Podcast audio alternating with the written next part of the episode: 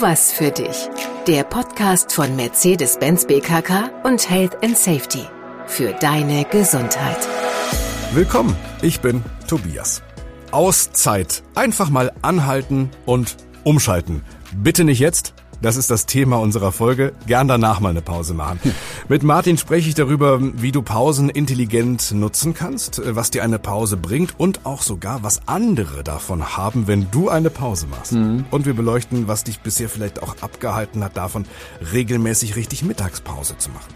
Martin ist Autor, erfahrener Coach, Berater, Trainer, unter anderem von Seminaren, die sich mit Erfolgsstrategien gesunder Führung befassen, auch gesunder Selbstführung, das ist ja das Thema gerade.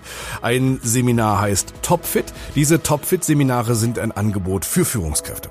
Neben Topfit-Seminaren gibt es noch viele weitere Gesundheitsangebote im Unternehmen. Da findest du alles im Social Intranet oder direkt bei der betrieblichen Gesundheitsförderung hier an deinem Standort. Mhm. Martin, grüß dich erstmal. Hallo. Ja, fast nicht, fast nicht begrüßt. Hi. Hi Tobias, grüß dich auch. Die einen haben richtige Pausenrituale, andere lassen Pausen ausfallen. Die, die essen dann das Brötchen auf dem Gang oder auf der Tastatur. Ja. Die haben auch ein schlechtes Gewissen, ne? Äh, wenn sie nicht weiterarbeiten. Mhm. Dass das aber dann nicht automatisch ununterbrochene Hochleistung ist, was die abgeben. Also, dass Pausen wichtig sind, das ist ja eine Binsenweisheit. Warum fällt es dann doch manchen so schwer, sich so eine Auszeit zu gönnen? Auszeit gönnen finde ich wunderbar formuliert. Und, ja. und, und damit sind wir ja schon ganz nah an des Pudels Kern, nämlich das strenge innere Gewissen. Es ist Teil der Arbeitseinstellung, der Pflichterfüllung. Sowas wie, ich muss schnell, effizient, ausdauernd sein. Müßiggang ist was für Faulenzer. Wer rastet, der rostet. Wer so denkt, für den fühlt sich Pause wie Trägheit an, wie Passivität. Wir leben in Deutschland in einer Art Geschwindigkeitsgesellschaft. Multitasking ist immer noch in. Nichts tun fühlt sich falscher an als Hamsterrad.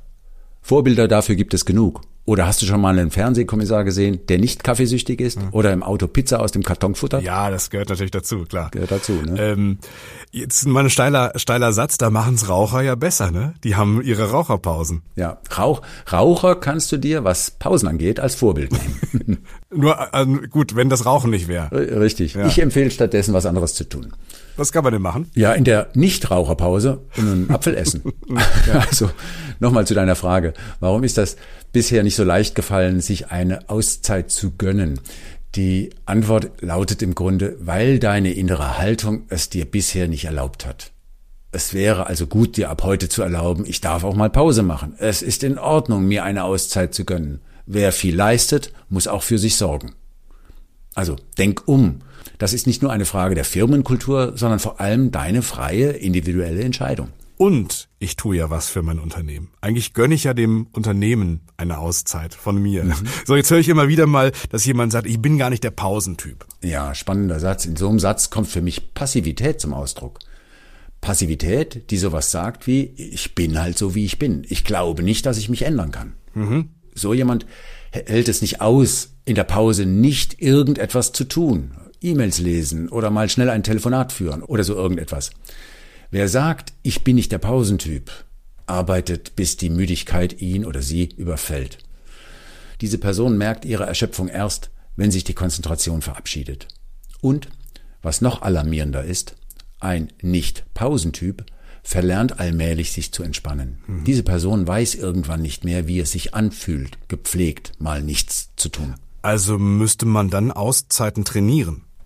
Unbedingt. Ich empfehle dir sowas wie einen Selbstversuch. Plane eine feste Uhrzeit. Beispielsweise spätestens alle 90 Minuten stellst du dir ein akustisches Signal, das dich daran erinnert, innezuhalten, Pause zu machen. Bei diesem Signal stoppst du rigoros das, was du gerade tust. Du machst Pausen machen zu einem Teil deiner Arbeitsdisziplin. Wenn du dein Signal hörst, stehst du auf, entfernst dich von deinem Arbeitsplatz. Mal recken, strecken, kurz an die frische Luft gehen, ein Joghurt löffeln oder was auch immer. Untersuchungen zeigen, dass der Erholungseffekt in den ersten Minuten einer kleinen Pause am größten ist. Danach kann man sich wieder gut konzentrieren. Und nur zur Beruhigung. Deine Leistungskurve fällt nicht ab. Mhm. Also ganz im Gegenteil sogar. Ne? Mhm. Wir reden aber von zwei bis fünf Minuten Pausen, so Mikropausen, Minipausen. Ganz genau. Lieber fünf mal drei Minuten gemacht als einmal 15 Minuten. Das gilt auch für die Mittagspause?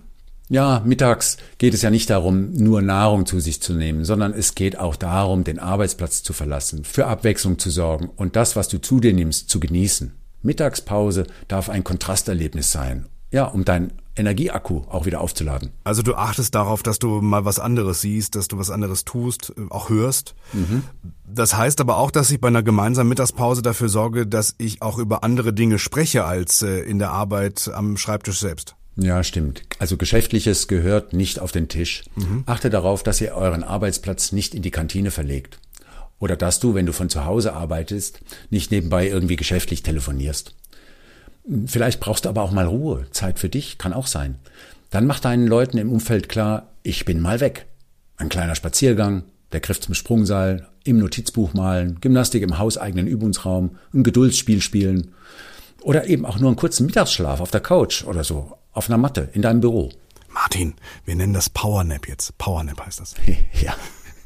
Power. Klingt gut, ne? Klingt nach Leistung. Ja, ja, ja, genau. Ja, Etikett ist schon wichtig. Ne? Autogenes Training, sag ja, ich dir. Ja, ja. Training klingt auch besser als Augen zumachen und schlafen. Tobias, egal wie du es nennst. Ein kurzer Schlaf, eine kleine Entspannung, das beschert dir lange Konzentration. Das heißt wirklich, es wäre auch unklug, in so einer Pause ins Internet zu gehen oder äh, Kurznachrichten zu checken, zu beantworten auf dem Handy. Ja, definitiv. Surfen im Internet oder auf dem Handy chatten ist zwar eine Zerstreuung, fürs Hirn aber nicht wirklich entspannend. Darüber hinaus, wer beim Essen ständig aufs Handy schaut, macht das Essen irgendwie zur Nebensache. Es kann gut sein, dass du dann nicht merkst, wie du satt wirst und den Sättigungspunkt verpasst. Nachher stellst du fest, dass du zu viel gegessen hast, was sich dann auch wieder auf deine Leistungsfähigkeit auswirkt. Und außerdem, wenn du in deiner Pause im Internet surfst, sitzt du wieder vor dem Bildschirm. Deine Körperhaltung, die Belastung der Augen, das ist kein Kontrast, das ist keine Erholung. Und ich bin ja als Führungskraft auch da wieder Vorbild. Das hast du ja auch. Also ich bin auch Pausenvorbild. Und dann sieht ja niemand mehr, wenn ich da am Handy sitze, äh, dass ich nicht arbeite. Hm, damit sprichst du einen wichtigen Punkt an. Als Führungskraft bist du wie immer hier auch Vorbild, ja. in der Tat. Ja. Wenn du Pausen predigst, aber selber keine machst, naja, dann ist ja klar, dass deine Leute diese Widersprüchlichkeit erkennen. Übrigens, sollten solche Unstimmigkeiten auch noch woanders auftreten, wird das schnell zu einem Charakterzug stilisiert. Du giltst dann als jemand, auf dessen Wort man sich nicht verlassen kann. Oh, spannend, ja. Und, und gerade beim Thema Pausen machen kannst du zeigen, wie ernst es dir ist, was du sagst. Du hast gerade schon mal kurz angedeutet, Pausen muss es auch zu Hause geben, im Homeoffice. In der Tat, es gibt ja genug Menschen, die dazu neigen, zu Hause mehr zu arbeiten. Ja. Mir haben Mitarbeitende schon gestanden, dass sie Angst haben, den Chef oder die Chefin zu enttäuschen, wenn sie von zu Hause arbeiten. Ja, weil die ja dann so das Gefühl unterstellen, die würden da weniger machen, machen sie alle mehr. Mhm. Und das wird dann zur Rechtfertigung davon, dass man dann durcharbeitet, dass man dann diese Pausenkultur nicht mehr hat. Und sich weniger bewegt und Gewichtszunahme, ja. Muskelschwund und so weiter sind ja, ja. die Folgen langen Sitzens. Ja, das wissen wir, ja klar. Mhm.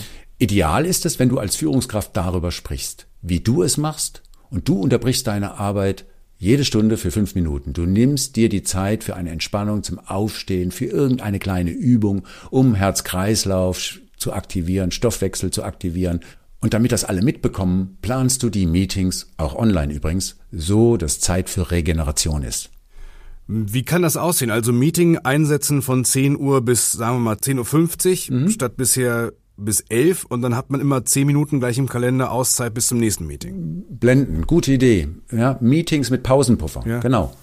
Und mittags gehst du an die frische Luft und für abends legst du fest, wann du Feierabend machst und offline bist. Tu dir Gutes und sprich mit deinen Leuten drüber. Auch was du dir selbst eben Gutes tust. Das ist auch moderne Führungskraft, gesundes Führen. Mhm. Ich fass mal zusammen. Wenn du dich für besonders effizient und organisiert hältst, dann ist das ein besonderer Grund, Pausen zu planen.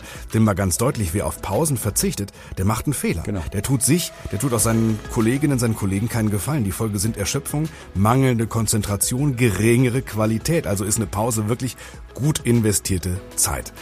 Es ist fast egal, wie du Pause machst, ob das jetzt der Gang ist in die Kantine, äh, Spaziergang im Freien, Ausgleichsübungen am Arbeitsplatz oder der Powernap, Powernap. Hauptsache, du gönnst dir das regelmäßig, deine Pause. Wer es lernt, sich bewusst und, und regelmäßig so eine Auszeit zu organisieren, der schafft am Ende des Tages eben mehr. Der ist zufriedener, der ist dann auch gesünder. Also, plane dir, gönne dir eine Auszeit. Vielleicht einfach jetzt mal für fünf Minuten. Viel Spaß dabei. Danke, Martin. Ja, den wünsche ich dir auch. Danke.